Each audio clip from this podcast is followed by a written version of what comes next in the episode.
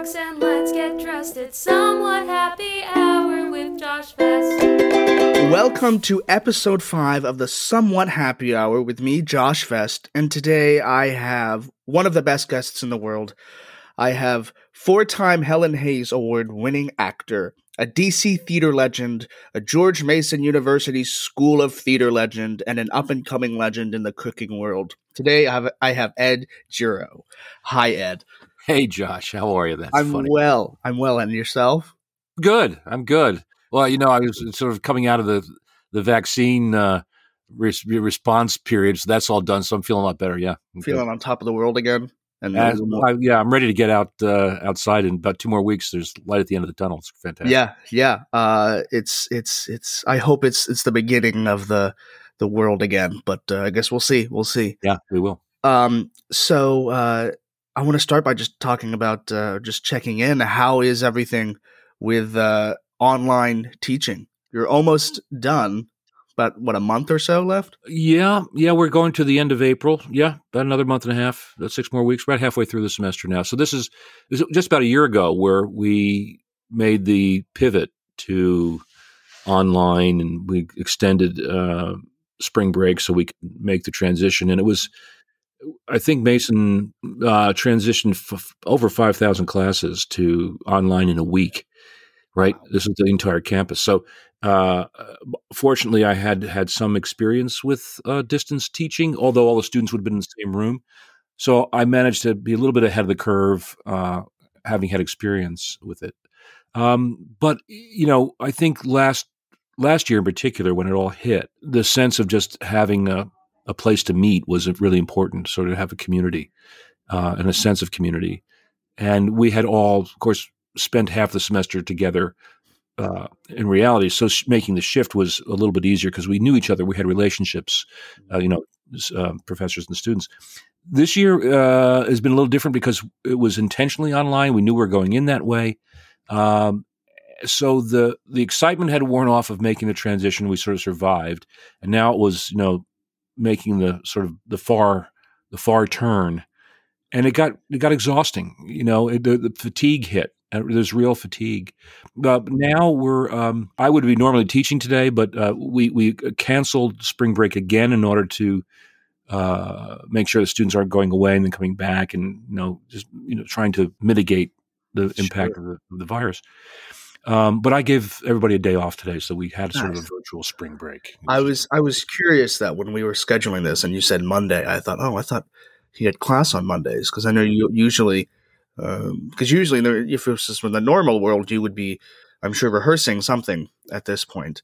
Well, not on a Monday. On a Monday, I would be. Oh, right, that would be your. Yeah. Well, I had to say, I mean, it's amazing because the not having rehearsals allows me to, actually participate more at the university, and their meetings. So I can't wait to get back to rehearsal so I can go to my place of rest. Are you teaching any in person? I know there are some School of Theater classes that are in person and some are not. Right. There's a little hybrid going on. Some folks are coming in maybe once, twice a month. I am not. I'm of a certain age group there. And I just want to expose. My wife also has some secondary issues, medical issues. So I just couldn't take the risk of going in. But I did go in. I did go in last week, which is interesting because they're doing a stealth COVID tests, right? So I won the lottery last week and go on in, and I went into campus. It was crazy. I mean, it was first of all, the construction's going on and it looks completely different, and there's nobody there. I mean, it's so strange to be honest. Yeah, I bet it's just crazy. You walk into the Johnson Center and it's just shut down. There's nobody. I mean, nobody. It's just eerie. But there were some people on campus, some classes going on. So there's a little sense of, I did have to go last spring to get some stuff out of my office when it was completely shut down. And you had to sort of call and say, I'm coming in, here's my path. And they would clean after you. But it's a little bit more relaxed and you can, they're getting this, they have the sense of how to make it happen. So yeah, but I'm looking forward to getting back on campus in the fall. Is that, I mean, we all hope by the fall we can get a little closer to. Yeah. Yeah. There was an announcement with the president who said that it looks like by the end of this semester, all of the faculty and staff will be vaccinated if by the campus, and the anticipation is that all students will be by August, and if they're not, they will be when they come back on campus. So they're going to make those vaccines. Oh, perfect. Yeah, that's the plan. So we're looking at 75% capacity is the plan. There'll be some spacing issues still. Oh, yeah. There'll still be protocols in place depending on the. So, I mean, it's going to be a different world, Josh, no matter what. Oh, absolutely. I could not imagine. We're in this world, and I have no idea what any of it's going to look like in 3 months, 2 weeks from now. You know, you kind of just, at this point, you have to go with the flow. That's just what we've been used to for the past year, and that's what we're doing. Yeah.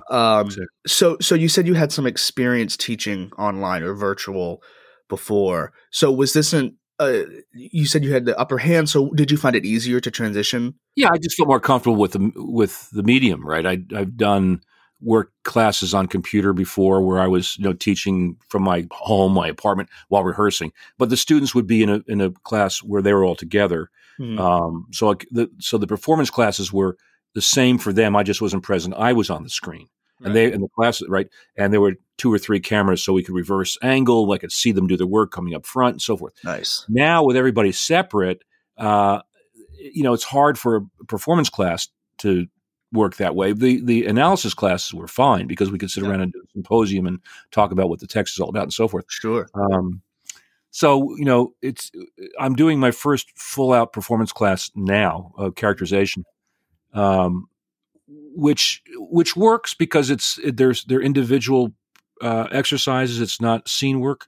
I have done scene work on a graduate level, and that's a little bit difficult because where's your scene partner? Are you going to play like you're in the room and look across or we're using the camera? What are we doing? And I think we have to, what do we focus on? You could focus on voice and artic and all that, because as I was saying last year, what are we training students for? What's the work going to be like at the end of this thing? Are we all going to go back to the theater? Or is it going to be some partially Zoom? But in the meantime, let's at least use the medium and learn how to use more close-ups, how to use the mic, prep for voiceovers and commercials and like that. So that's kind of what we're doing. I saw your posting the other day of the Masterpiece Project. Which is a project I actually use in the classes I teach. I use it all the entire semester. I have them start with, let's do a pantomime, and then we'll build to a monologue. And eventually, you have to make a whole scene out of it. I think it's one of the best exercises out there. And it's fun. It's really fun. It's just fun. You never know, creativity at its best is with that project. I love that project. Yeah. And it looked like everyone in your class was having a good time with their paintings or stuff like that. Yeah. So I want to go back. Let's go all the way back. Where are you from, Ed? I grew up in New Jersey. I was born and raised in New Jersey, northern New Jersey, about an hour. Half hour outside, 45 minutes outside of New York. Okay. Place called Madison. Madison. I've got my Madison sweatshirt on. You can't see it, but there. Right. I thought that was James Madison. I thought that was. No. The rivals of George Mason. No, I would never do that. Because I had seen you wear Madison stuff when we were on campus, and I was always thinking, oh, maybe he had a kid that went to James Madison or something, and he's just proudly wearing a Madison shirt today or something. No. Well, my son did go to graduate school in Wisconsin, Madison, Wisconsin. So it's close. Okay, that's funny. So, growing up, was your family a big performing arts family? Not at all. My dad and his family. My dad was a president of a local UAW for 25 years. He was a labor organizer and so forth, leader. But family, they were children of immigrants, and they were stonemasons and tile and construction. Mom was a domestic. She cleaned houses all her whole life. There were not a lot of actors in our family. It wasn't until I got into high school really that I discovered that's what I kind of like to do. I had a lot of athletes in my family, and I was, including my dad, great golfer, but he was also like a runner and stuff in high school. And I had cousins who were on the football team and were stars and all that. And I tried that route, and it just didn't work for me. I mean, I just didn't. I wasn't that kind of kid. I was a little more reflective. You know, I have two sisters. They're older than me, 10, 12, and 14 years older. So I kind of grew up as an only child. I had that sort of experience. I had three mothers where one was more than my fair share. But, I just had a different kind of sort of introspective. I was kind of introverted as a kid, and sports just wasn't it. I wasn't into like banging and running and.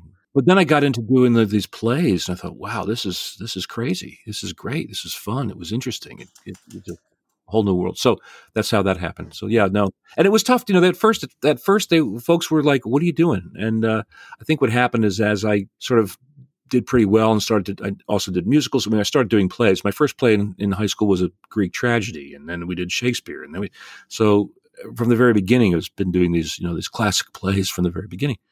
And then classical American musicals too. And I think what happened was that other folks started saying, hey, your kid's really talented. And when that started happening, my folks started to like come on board and say, oh, Like, oh, okay, sure. Yeah, of course. Yeah. Yeah. Was there any play in particular that, really had you fall in love with acting while that you were in, or you might have read or anything? I have to say it probably was the very first play that I did. I did two in grammar school. We did The Sound of Music, and it was somebody did an adaptation of it that had seen the movie.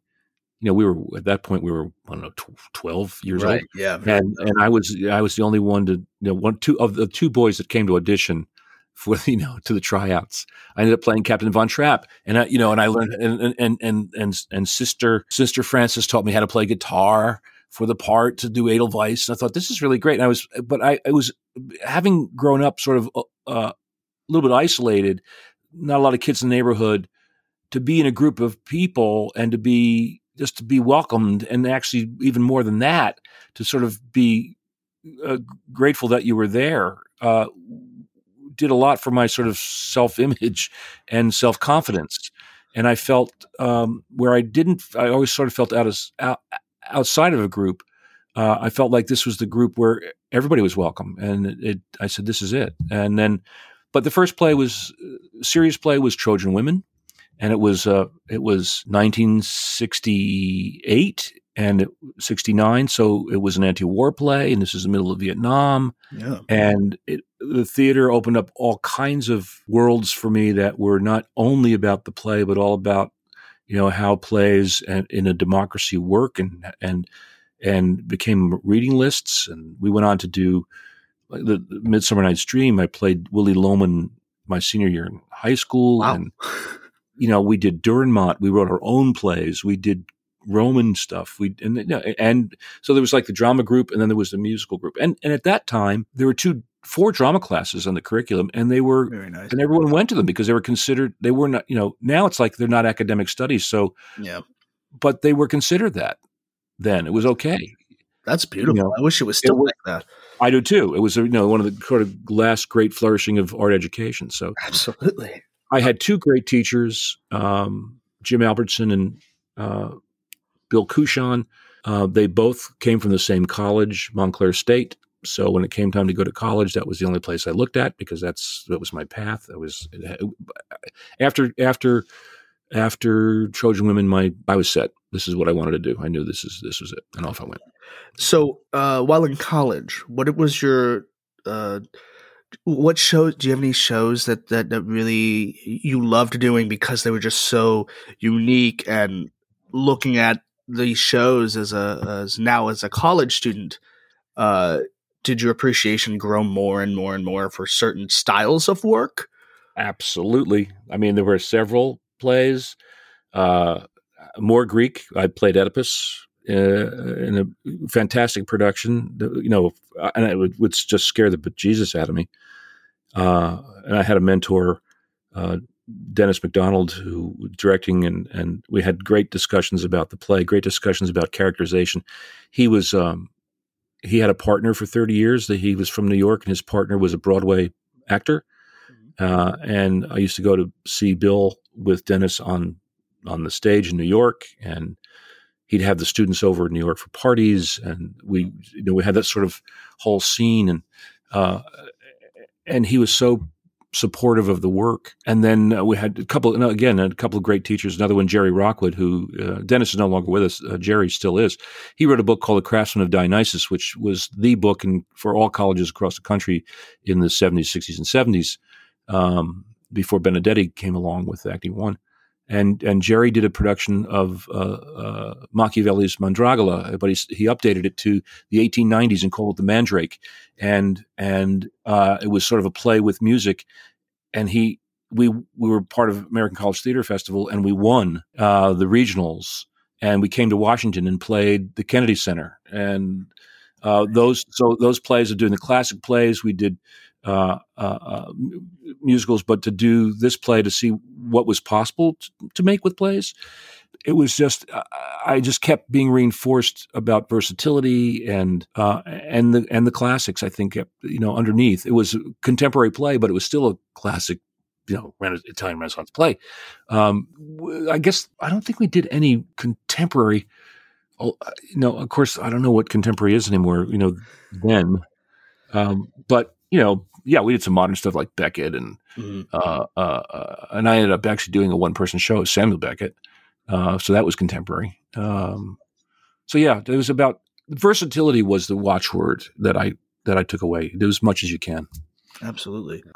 So post college, how long was it till you came to DC to start acting? The college transition happened where my senior year I saw this. Ad and backstage to audition for a company called CSC Rep, a classic stage company repertory. And I had seen their work in New York. They had done a production of Rosencrantz and Guildenstern. And this was probably not much longer after the play had been done on Broadway. So it was maybe 2-3 years later. It was an off-Broadway production. It was fantastic. And it was a company. And I said, wow, I'd love to do this. So I auditioned for that. And I got cast in the company. And that's where the pronunciation of Gero happened, was at that audition. And because there was somebody in New York who was a producer who was known by Frank Giroux, and the director said, "Are you any relation to Frank Giroux?" And I said, "If it gets me the job, absolutely." I got cast. So I was still a senior in college, and I went back and I said to Dennis McDonald, I said, I'm leaving. I've been, cast in the company. He said, "No, you're not." I said, "Yeah." I said, "No, you're not." I said, "Yeah, I am." He said, "No, what we're going to do is we're going to create an internship, and we're going to give you 15 credits to do this. Right. So you can finish your degree, and here's what you're going to have to do for that. Create a journal, and you're going to do a piece about what that experience was." And so it was sort of like a capstone semester. Well, that was fantastic. And I was in the company with people like Ron Perlman, Hellboy. He was in the company. This is the kind of people, Stuart Vaughn, who was a director for PAP. Mm-hmm. And I thought, I've hit it. I know I'm not even out of college. I'm already working in New York. This is fantastic. And of course, 6 months later, the company goes under, as they will want to do. And, they couldn't afford, I was commuting from Montclair, which is not far from New York. But it was, cost gas and I asked, "Can I at least get tolls?" I said, "No." And so I had to leave because they didn't have anything left. So I came back for my last semester, and then I was asked to do this. This is where I did this Beckett piece. I spent the second semester was putting that piece together, one-person show. So then I just went into New York. Actually, before that, I went to the Poconos after I graduated to learn how to tend bar, so I would have a usable skill to pay my rent in New York, right? So I did that for a summer, which was great fun, at the end of which, the very last night, we were all done for the season, and we all went out. It was like 300 kids who were like college-age kids who were working in the resort, and we were crazy. It was the bicentennial season. Summer was 76. And that last night, we all went out and to after hours place and drank till wee hours in the morning. And I was driving home from that with a friend whom I'd never driven with before. And then we proceeded to drive off a cliff at 65 miles an hour. Oh God. And yeah. So, and I'm here to tell the story, which was unbelievable. And so that sort of changed my life, that I sort of went, what am I doing here? Right. Well, how did this happen? Mm. And which I, been very grateful for since. And I thought, well, I guess my job's not done. So it took me a while to sort of recover from that and figure out what I wanted to do. And I said, I'll go to New York. So it was 77. Went into New York in 77, a year after that, and got an apartment and, chased the brass ring and was studying and tending bar. And eventually I started to get some work. And the woman I was studying with in New York had taught at RADA. So again, the classics were part of my training because I knew, if I really wanted to be good at this material, at acting at all, I would have to study Shakespeare and the classics, because then I could do anything else, because it required, the intellectual and the physical and the, emotional, all that stuff. That was what we grew up with. That was the sort of the high point. So I did that. And the woman who I was studying with, Ada Brown Mather, would direct occasionally. She was a text person for PAP. And so she gets this job to direct Arms and the Man, a Shaw play, at the Barter Theater, and used several of us from the class to be in it. And I played Sergius, and that was my first gig after that accident. I had another accident in New York. I was hit by a truck. That's my last story. We'll get to that later. Wait, yeah, I had this accident. It's okay now. So I went to do this one gig at the Barter, and the Barter asked me to come back. Would you like to do some more plays? I said, absolutely. And then after a couple of years of that, they said, we're going to do a winter season, because it was always a summer, beautiful in Southwest Virginia, fantastic place to be. Yeah, it's a beautiful place. We're going to do oh, it's great. Abington's fantastic. I loved it down there. We're going to do a winter season in Northern Virginia at a place called George Mason University. And there's this new theater that's opening on campus called the Harris Theater, and we're going to do a season there. So in 81, we opened the Harris Theater on George Mason campus with a play called The Corn is Green, which is an Emlyn Williams play. I played the boy, and a woman named Katie Fly was an English woman who also knew how to do speech, and she taught the Welsh accent. And so opening night, we did the play, and a guy named John Neville Andrews, who at that time was the artistic director of the Folger Theater, came to see the show. And I met him in the dressing room after opening night, and he said, would you like to join the company? I said, wow. Yeah. Long story short, that's how I got to Washington. I came down to Washington in 83. Took a couple of years to sort of work out schedules and stuff like that, and said, come down for a season, which I did. And I played Henry V at the end of that season. And wow. Said, would you like to come back? And I said, let me see. I could either go back to New York and look for work or stay here and do the work I was trained to do. Right. So I did. That was how it happened. And so George Mason and, and Shakespeare, it's all been part of it. That's so funny. That's where it was right there. And there you still are, just across across that little strip right there. And your office just around the corner. Yep. DC Theater is you're quite the when I think of DC Theater, I think of you. No. I swear you have you worked at all of the theaters? Is there any theater you have not worked at? DC? Well, I haven't worked at Synetic. No, I there are a lot of look, I worked at all the theaters that was here when I started. Sure. Right. And as the numbers of theaters have grown, but I worked at, I guess, all the longest running theaters in town, I would say, probably, Arena and Roundhouse and Studio and Shakespeare Theater, of course. And, yeah. So what do you love about the DC theater community, comparing it to when you go and do a show in Chicago and New York or another city? Well, New York was tough. Everyone's chasing the brass ring. Everyone is an actor. Everyone is chasing and chasing and chasing and chasing. And it's just, it's not about the work, right? You have to study, but you have to live and you have to afford and you have to survive. And I love New York. I grew up around New York. But coming here, suddenly there was A, space, B, you're welcome. What I loved about the Washington Theater most of all was that the audiences are smart. It's a community. And our arms are open. It was like first of all, you come down to Washington and everyone is an attorney, right? So when they say, what do you do? I'm an actor. They go, what? you're a what? You're really interesting.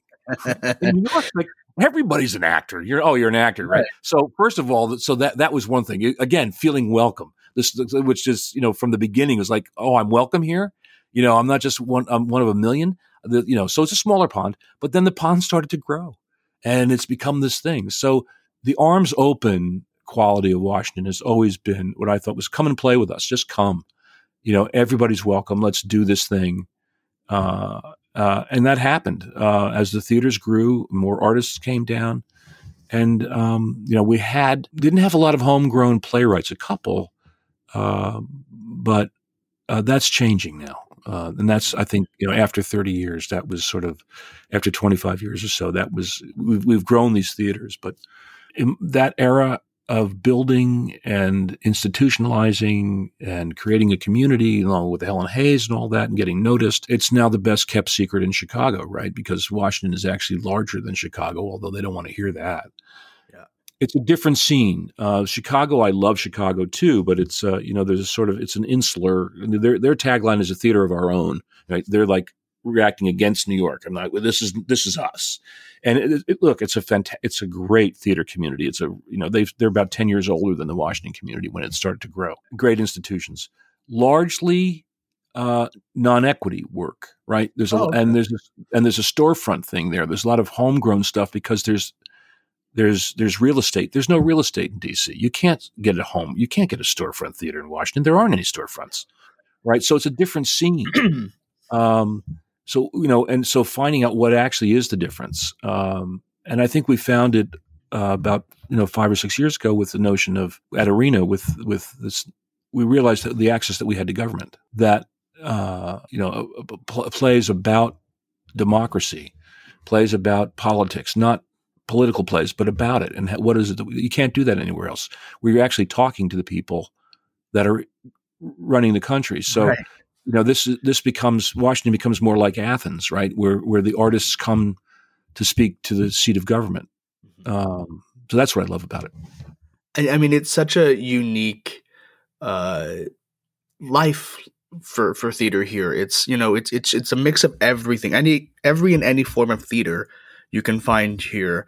And what I love about DC theater is, so many of the actors that are in shows around here are in the area, and you can go see them. Oh, this month they're doing a show at the Folger. Next, they're going to be out at Studio, and it's really nice because you're starting to get familiar who these actors are, and you're like, I want to go see them in this show, but I can't because so and so is going to be over at Ford's. And it's really nice seeing all the same actors all around DC. I think that's really refreshing, and it's it really has that community feel to it. It truly does. I mean, being part of the Folger, I couldn't agree with you more. I mean, being part of the Folger Theater, which then became the Shakespeare Theater, the first 10, 15 years working there only on Capitol Hill, people knew you were part of the community, so they'd see you on the street. Oh, you were great in this and that and the other thing, and can't wait to see this, and and they remembered what you did, and we sort of. They watched us grow as artists, and that kind of sense of that was the other piece that the other part about being in Washington theater is that you can have a life. Yeah. There's space. It's just a place where you can find the balance. The work-life balance was here, and that was something that was very important to me. And now able to have a family and a home, and I couldn't imagine. Doing that in New York, it would be really hard. Right. To do. Yeah. Very different, I'm sure. So you've played some of the most iconic roles and in some of the most iconic theaters. I've seen quite a few of the plays you've been in. But you've done a lot of classical theater, and now we're into I've seen you in more contemporary. I've only seen you in one classical piece, and that was when you played Falstaff. Mm-hmm. Other than that, it's been contemporary pieces. Yeah. Now, is that something you have always floated between? Because I know you did a lot of classical work, and then you started to join different, more contemporary pieces. Yeah. Is that something you decided? Okay, I've been doing classics for a good chunk of time now. I'd like to try this, or how did that? Yeah. I used to say, guys, I'd really like to do a play where I didn't have plume in my hat, and I could sit down on a sofa and have a martini, and be carrying a letter or something. So there was a certain amount of, as much as I love to do it, and I wouldn't say, and I still do, I wanted to be able to break out, and the versatility thing. And I've done all this, and I've been grateful for the work. And I always thought, wow, everyone knows me here as a Shakespearean actor. Wait till I do something like Arthur Miller. They're going to say, wow, this guy can act. Usually it's the other way on, right? So I did start doing some contemporary work, which I love doing. And Miller, some Conor McPherson stuff, the Irish stuff, which I love doing at Neil LaBute. And I started to open, which was great fun. But of course, the classical training really helped to make that happen, check off and things. That eventually, it's not one or the other. It's where the work is, and I wanted to really expand as an artist and work on. Not to say that, I started repeating a lot of the Shakespeare plays. I've done so many of the plays 3 or 4 times, and it's wonderful to grow up in them. But to make something my own with the new play is a different experience. Yeah. I was number 2 for a long time. I would get plays like Shining City, for example, that I did at the Studio Theater. It was the second time it's been done after it was done in New York, and got to meet Conor McPherson, and doing Red after Alfred Molina did it on Broadway in London. I was the second one to do after that. So I was sort of, yeah. And worked with John Logan, the playwright. And I thought, this is fantastic, but I would really, the next step would be to actually create a character from scratch and really put my finger on it and say, no, this is the number. This is my role. And that happened. You've done that. Yeah, it happened. So there was a developmental thing and it just seemed to roll out just the right kind of way. It couldn't have been 10 years earlier. It couldn't be 10 years later. It just hit. So doing Scalia was it was my intention to finally get a role like that. And then it showed up like that. I couldn't be more grateful for that. But for all that came before, it just seemed to be, and it went the farthest. I think it had the biggest impact. And that's funny, it's after 30 years, as I said to Justice Scalia, because I got a chance to meet him and spend time with him, was that, after 30 years in the business, thanks to you, I now have a chance to be an overnight success, Yeah.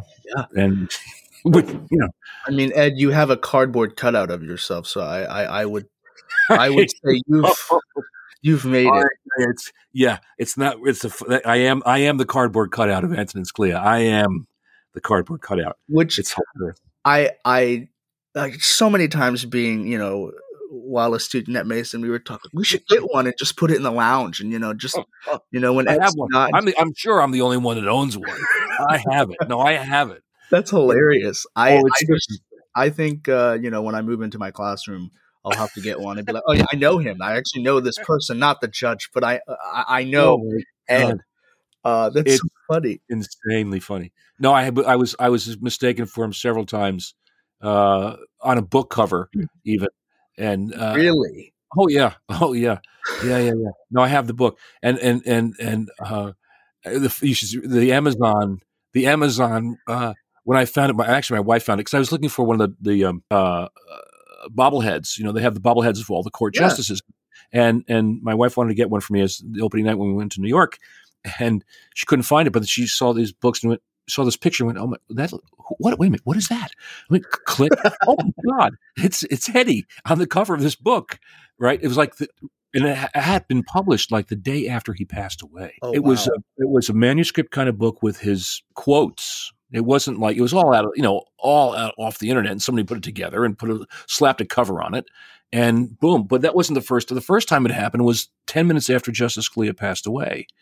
And our Senator Ron Johnson, our favorite senator from Wisconsin, the nut case, posted oh, my cat, one of the cats here, posted a tweet that said, great American Justice Scalia has passed away, was my picture. And it went, and then it was taken down 20 minutes later. Well, next day, Huffington Post made the mistake. There was another one, Catholic News had my photograph because they had a photo. The AP came in to take photographs of the rehearsal, right? Mm-hmm. So whoever the intern was that was looking for the picture said, "Oh, he's smiling in this one. Let's use that one."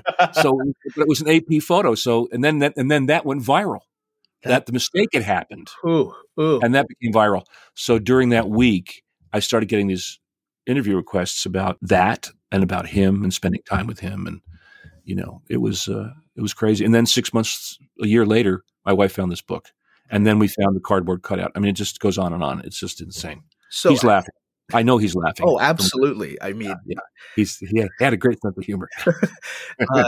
So now you've done that show quite a few times. You did a tour of it, didn't you? Right. Yeah. After Off-Broadway? No, before. We toured it. We opened it in Washington in 2015. It was actually, 2000. Yeah, my God. It'll be 6 years. And then in 2017, we opened it in Florida at the Oslo. And it was Inauguration Day. It was the day. Oh, wow. Yeah. And then after that, we did it in California 4 months later at the Pasadena Playhouse. Mm-hmm. And then that would have been April of 2018. And then we took it to then we came back to Washington, and then we took it to Chicago, and then we took it to New York in the summer of 2018. Now, do you think that's something that will come up again? Would you? I don't know. I mean, I would do it again. We captured it for a video that was streaming for a while. It's now down for some reason. There was a chance of taking it to Broadway. We were hoping that would happen. It was tough to find a theater, and then a theater came up, and we weren't actually ready to do it. And we had like 10 days to raise the money. We raised $3 million and just couldn't do it.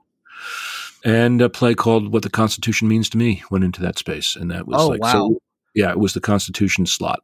Wow. So, yeah. Wow. Yeah. I remember when that opened. Yeah. I have a favorite role that you've played. And it's my favorite play. It's such an iconic piece. And you performed this role for quite a few years in one of the most iconic theaters. As an actor myself, I'm an educator. The only show I'd ever want to do professionally in DC would be this play, and just do it for the rest of my life. I would be the happiest man alive. And That's A Christmas Carol. Yeah. You played Scrooge in A Christmas Carol, and that's what introduced that's how I was introduced to you. Oh, wow.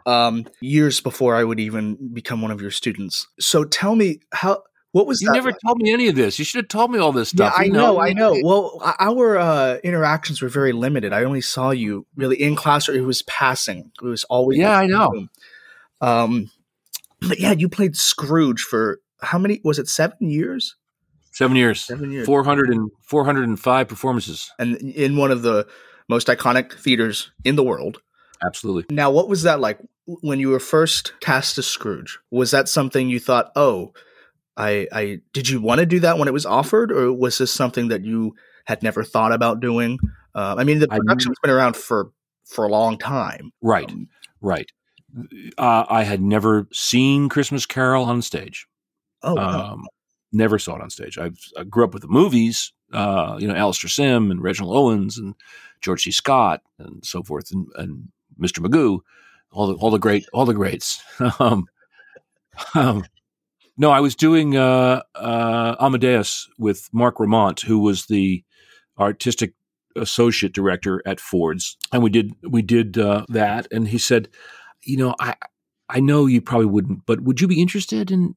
I'm going to be directing Christmas Carol. Now, at this time, Ford's Theater was under doing some reconstruction, renovations, and so forth, and so there was a production happening, but it was being done at the Landsberg, and they're going to reopen the new renovation with with a new production. Would you be interested in? I came and auditioned, and they offered me the role, and I thought this is great because we're going to do a brand new production in the new space. It's going to be a nice kind of deal. I said, absolutely, it'd be fantastic. And I worked with Michael Barron, who was the director, and we built this production from scratch, and it was really interesting because it was an adaptation that Michael had assisted on. At Trinity Rep for many years, but we still worked at making some tweaks to the text and adding more more Dickens to it and making it a little bit darker and fun. And he said, you know, and Michael was great collaborating in that, on that level, and saying, you know, we started out with A Christmas Carol and it's now become a tale.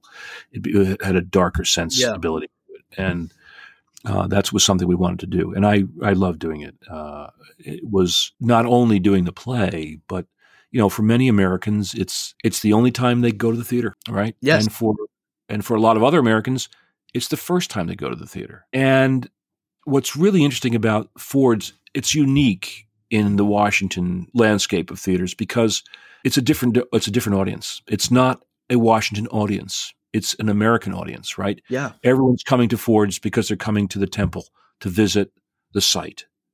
And they're going to come and see a play there. And whatever's there, they're going to see. But to do Christmas Carol, which is so uniquely, oddly, an American Christmas tradition. Yeah. To do it that space and to have – you can't get a ticket to it. You just can't. It sells out like that. Yeah. It's – I tried a few years ago and it was just boom. It was like, we can put you on a wait list because it's, I mean, they announce it, you know, well, everyone knows it's coming. And it happens in August. On sale in the summer and they're gone within a week. Yep. Yep. And I love doing it. And what happened was it was the tour of the originalist that came in. I kind of had, you know, gave the heads up and saying, this might happen. We don't know. It was like 2-year lead time. Mm-hmm. And it happened, and it was overlapping with that. And I said, can you give me a sabbatical? I'd love to come back. And they said, we can't do it. If you go, you have to go. I said, okay. I could not turn down the opportunity to take Scalia. Yeah. I just couldn't. And now Craig Wallace is playing the role. And Craig took it over, who's a dear friend of mine. And I'm so happy for him. And he knows, you know, it's called, you know, it's the golden handcuffs, right? You know, cause it's the best gig it's the best paying gig in town. Yeah. Right. I mean, it's going from Ed to Craig and those, whoever has to come in next, those are two huge steps to follow. I mean, you and Craig are both DC theater, I think of you, I think of Craig, because you guys are in just about everything. If you're not seeing Ed, you're going to see Craig in that performance. That's great. Is often that's what great. I think of. And either way, I know I'm in good hands when I see the performance. That's very kind. He's a good friend of mine. We started out Shakespeare Theater. Together. Really? Yeah. He came on. I was there probably about maybe 10 years, and he came on. Nice. And we became very fast friends. Very and nice. He was like, oh, my God. I said, Craig, you got this. You got this stuff, man. You got this. Now, in an ideal world, I would love to see either of you as Scrooge and one of you as Marley. I think I would love to do that. That would be a phenomenal night of A Christmas Carol. Well, here's I gave my Marley, I have to say, on a radio version that was just released. Yeah, I listened to it. Right?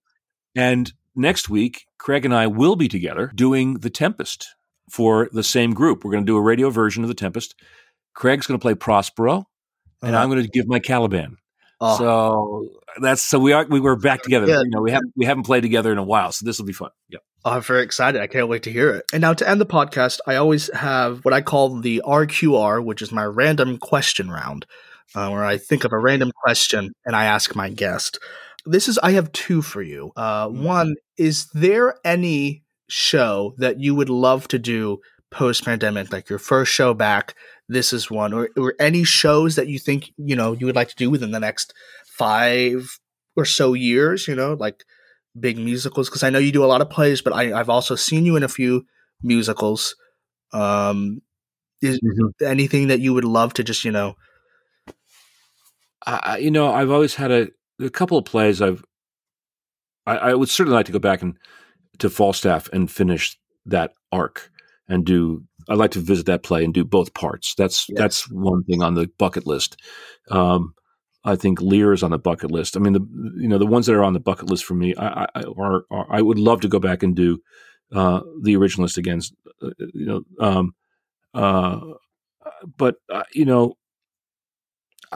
I don't know what's going to be out there. I really don't. And when we get back, and what I want to do is just get back in a room with a bunch of artists, yes, and work on a play and look at each other and be able to like touch each other and and get that energy. I don't care what the play is, honestly, Josh. First things first.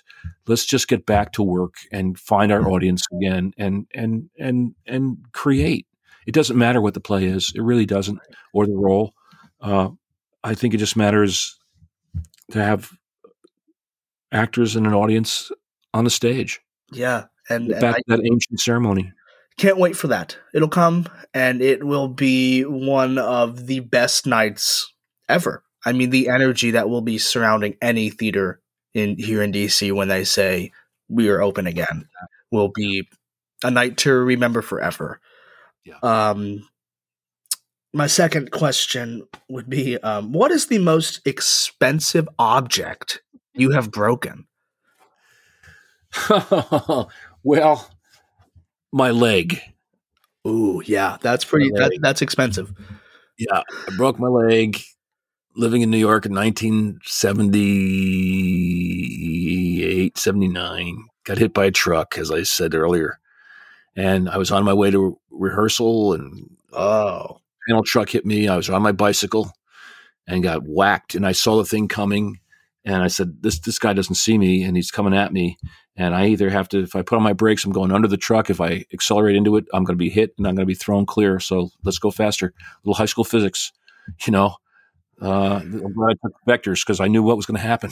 So I went into it, and I broke my leg clean in half, like the Joe Theismann break. Remember that Joe Theismann break? Yeah. I had it before Joe Theismann. I'm here to tell you, I had it first. And I was taking the credit you deserve, Ed. Right. And I was in a cast for 8 months, and I lived in New York in a cast, not able to work. So this is preparation for the pandemic. This is easy. This is easier than having your leg in a cast for 8 months. Come on. Yeah. Yeah. So it cost me a lot. It cost me work. Changed my life in a way that, I ended up that. So it's still, right? It's changed the way I walk. It's costly. So that's the most expensive thing I broke. I think that's probably the best answer anyone could have to that question. I mean, that's a very, very, very expensive object right there. Yeah. Well, Ed, I want to this is my somewhat happy hour, so I do want to cheers you and say thank you. So thank you so much for really joining me, taking the time out of your day to discuss, for the last hour. And it's, as I said before, and I'll say it over and over again, I'm such a fan of yours as an actor, as an educator. I can't tell you how much of script analysis I've taken and used in my class. Thanks for that, Josh. I really reading. That. I reread the textbook as soon as the class ended to prepare for teaching. And, of course, I'm not a good cook, but, watching your videos make me think I can do it. And we didn't really get to touch on that, but can you share, before I close out, can you share where they can find these great videos? Yes, absolutely. It's on YouTube. It's called Cooking with Eddie, La Mia Cucina. I've got a page on Facebook, and all the vids are there, or you go right to the YouTube. You'll find them there as well. And it just it's makes fun.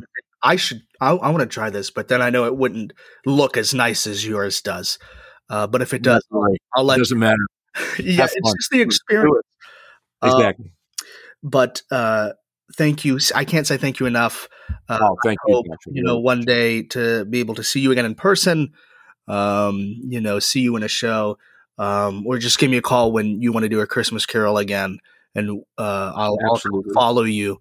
And beg and plead everyone and everyone I know to get into any form of A Christmas Carol starring you. Well, thanks. I look forward to the day where we can sit down and do the cheers face to face. Absolutely. So that's it, folks.